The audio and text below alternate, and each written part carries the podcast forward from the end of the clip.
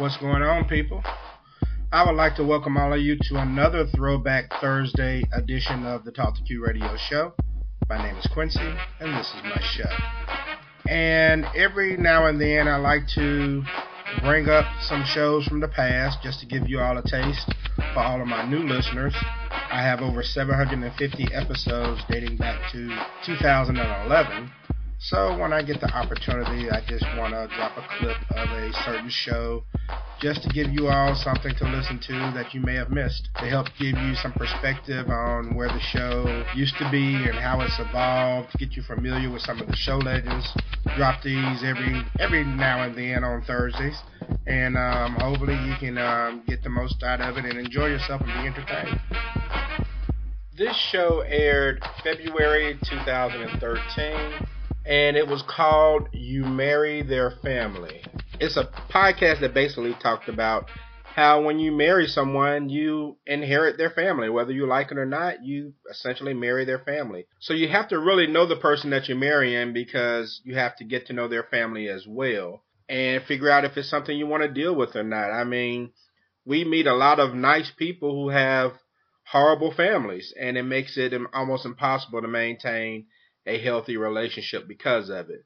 So we're discussing that, and M&M decided to go M&M. I mean, that's why he's a show legend, the original show legend. He just dropped a few jewels on us in the middle of this show and uh, had everybody rolling. But it's like it's funny because M&M is serious, but he's comedic in the way he delivers his his message, and um, it's very insightful. It's always insightful, but you still can't help but find the humor in it. So Take a listen to You Marry Their Family, originally recorded in February of 2013, here on this throwback edition of the Talk to Q radio show.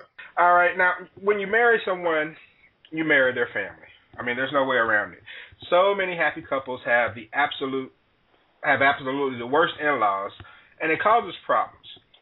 Now, so many have situations that they've married into that they're regretting now. I remember I uh, used to I messed around with this girl back in the day, and I don't know if Buck remembers her or not. A little short girl that I won't get into too many details. I remember. Okay, but uh, you know, messing around with her back in the in the mid '90s, and she had a brother who had a drug problem. He was a user and a dealer, which is never wow. a good combination. He Don't was smoking out your own supply. Yeah, he would smoke his own product and forget he had smoked it, and then he accused everybody else in the house that they stole it. So, I mean, she had that against her. Her mom was an alcoholic who spent most of her days on the front porch. And it was sad. And the end result of this was a very short relationship with her because I kind of learned all these things over the course of like six weeks. And I didn't want to subject myself to those type of people on a regular basis.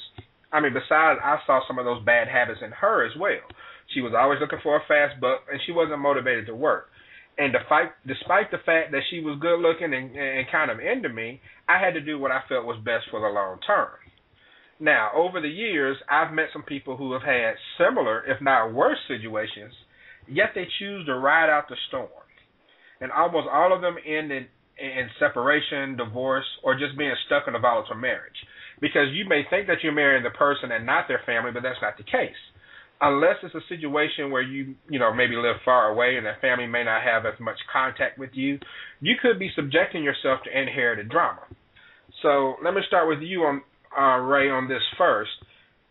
Uh, is it a problem if a significant other is loyal to their family equally as they are to you? I, I mean, you know, I mean, is it is it something where your spouse should always come first over family. How do you do you think that's the case, or you think that should be the case? Do you disagree? How do you feel? Oh, absolutely. I think nothing wrong with being close to family because family is what made you what you are. But I think that when you, once you get married, you take your vows, your spouse should always come first because that's what the Bible says, and you know that's the person that you're closest to. So I believe that uh, your spouse should come absolutely first. That doesn't mean you should neglect your family or, you know, distance yourself from your family. But I think that uh, your spouse should definitely come first. Okay, okay. And I mean, what about situations as far as family? Would, would this concern you? Like, what if your family wanted to move in? Uh, well, excuse me. What if she had a family member who wanted to move into your home? You know, um, would you put stipulations on that as far as how long they could stay, or if you would allow them to stay at all? Yeah, I think anything that affects the family has to be in the family discussion. So, depending upon the situation and how necessary it is, and what are the other options, are we the best option if, uh, you know, it's a real serious situation? What would be the pros? What would be the cons? And how we gonna work it out? I think all those things would be discussed first. Okay, okay. So it's not that you're opposed to it. It's just that it can't be a situation where oh my mom's moving in tomorrow. End of discussion. No, no. I wouldn't do that to her, and I, she wouldn't do that to me either. Okay. Now, Amanda, let me go to you. Um, what about for someone who may always side with their family on things? You know, maybe someone in the family doesn't like something about your significant other, and instead of picking up your significant other's, you know, getting their back, you're actually you're actually siding with the family and saying, "Well, yeah, my family member is right about you." Um, I think that's I think that's going to be a recipe for disaster in most cases because when you are creating some type of division or rift or split, you know, it's always going to be, you know, it's always going to be a problem because people are going to, you know, your spouse will probably see you as ganging up against them or you know, just like when Ray and I do have our disagreements, or I don't necessarily like the way that you know he did something or whatever, I don't I don't go to Facebook and vent about it. I don't call my mom and vent about it, or my dad, or my friends, or anything like that because I don't want them against him. You know, I don't I don't want somebody telling me, oh yeah, well yeah, you know, you shouldn't have done this or you shouldn't have, you know, I, I don't I don't want the negative energy, so I just talk it out with him, or you know I just we just kind of deal with it in house. I don't want that type of negative energy, and I don't you know I don't. I, it's always been important to me that whoever I married uh get along with my family because I'm so close to my family. Fortunately, that's the case. I mean, it mm-hmm. wasn't the the final deciding factor, but I think you have to be aware of you have to know yourself you know, and I know just like when it comes to if a family member had to move in or whatever, it's certain things we've already talked about, and he knows where I stand on certain things, and I know where he stands, and we have an understanding. But you can't, you know, you can't come into a relationship and say, oh well, we'll deal with it when it happens, and then something happens, and your feelings are hurt because right. you're, you know, you're you hadn't talked about it. So you have to you have to talk about it, and you have to understand you know where the other person is coming from and you have to know yourself. You know i know how important my family is to me. And so it was certain things that you know he knew from jump this is where i stand on this this and this. So. Okay. All right. Now buck um, amanda touched on something that was pretty important and that was when she mentioned facebook. Social networks allow family members who are not even local to get in your business you know without being there so to speak now, in my opinion, that's when someone goes to um, Facebook for a problem. That's almost like a, a gang mentality, so to speak. You're looking for backup to get, you know, to, for your argument for your significant other and everything. So, how does Facebook and social networks tie into families getting into your business? Well, first of all, I mean, if you put your business in the street, then it doesn't matter whether it's on Facebook or not. I mean, everybody gonna know about what you do. So, with that being said, I mean, there are certain things that should be kept in house. Everybody should know your business. There's just certain things that you should talk about and certain things you shouldn't talk about. You know, if it's something personal, then it to stay personal. It doesn't need to be, you know, public knowledge. So, I mean, here again, it's common sense.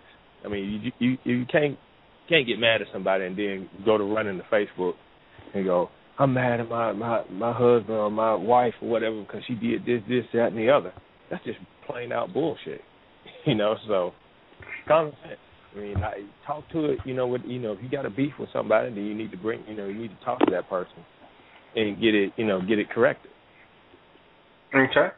Now, M&M, what's the best way to blend families? I mean, if both people have kids, because in today's society, you know, I, I'm pretty much the only person that doesn't have kids, you know, in the world. But I mean, if, if both people have kids, then when and how do you introduce them to each other to test for compatibility? And doesn't matter if the kids get along or not. Uh, well, it it doesn't really matter at all if they get along. It's pretty much the rules. See, that's where the problem come in at. See, if one kid come from one household and they can, uh, you know, basically bust the windows out and all that kind of shit, no, nobody saying nothing.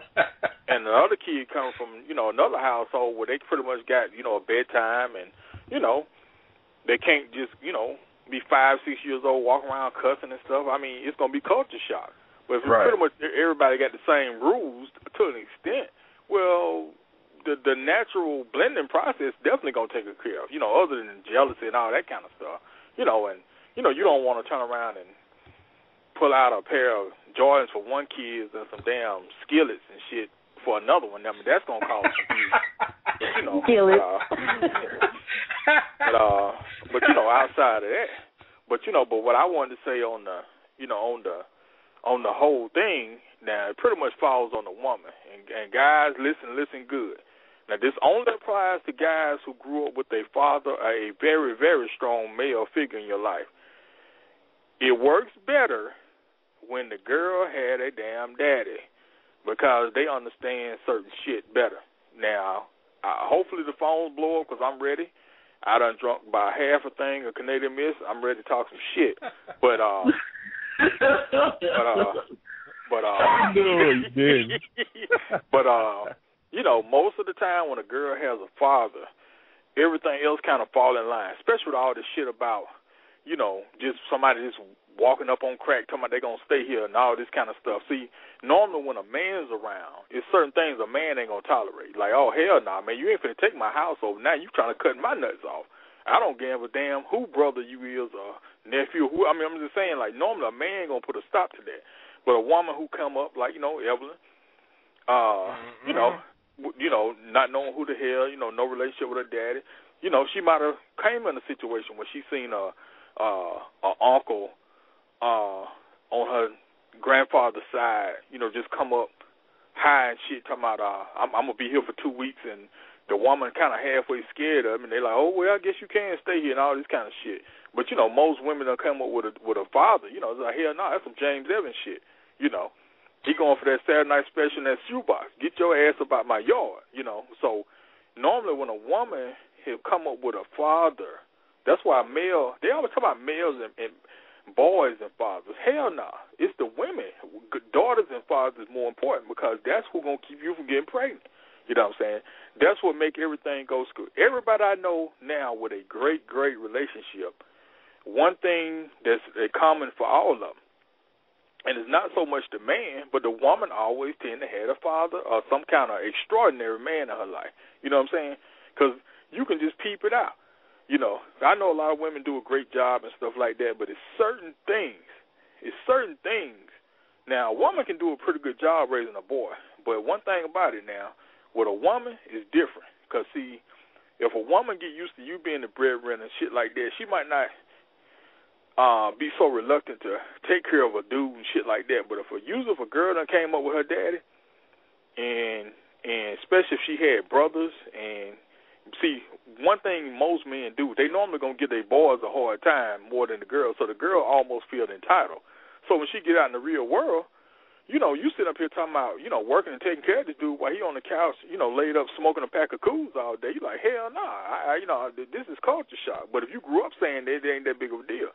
So, you know, we can go on with the scenarios. I mean, uh, Amanda has some great points. I mean, I totally agree with it. But the bottom line is this, you know, and uh, but the reason she's a great person because she had a father.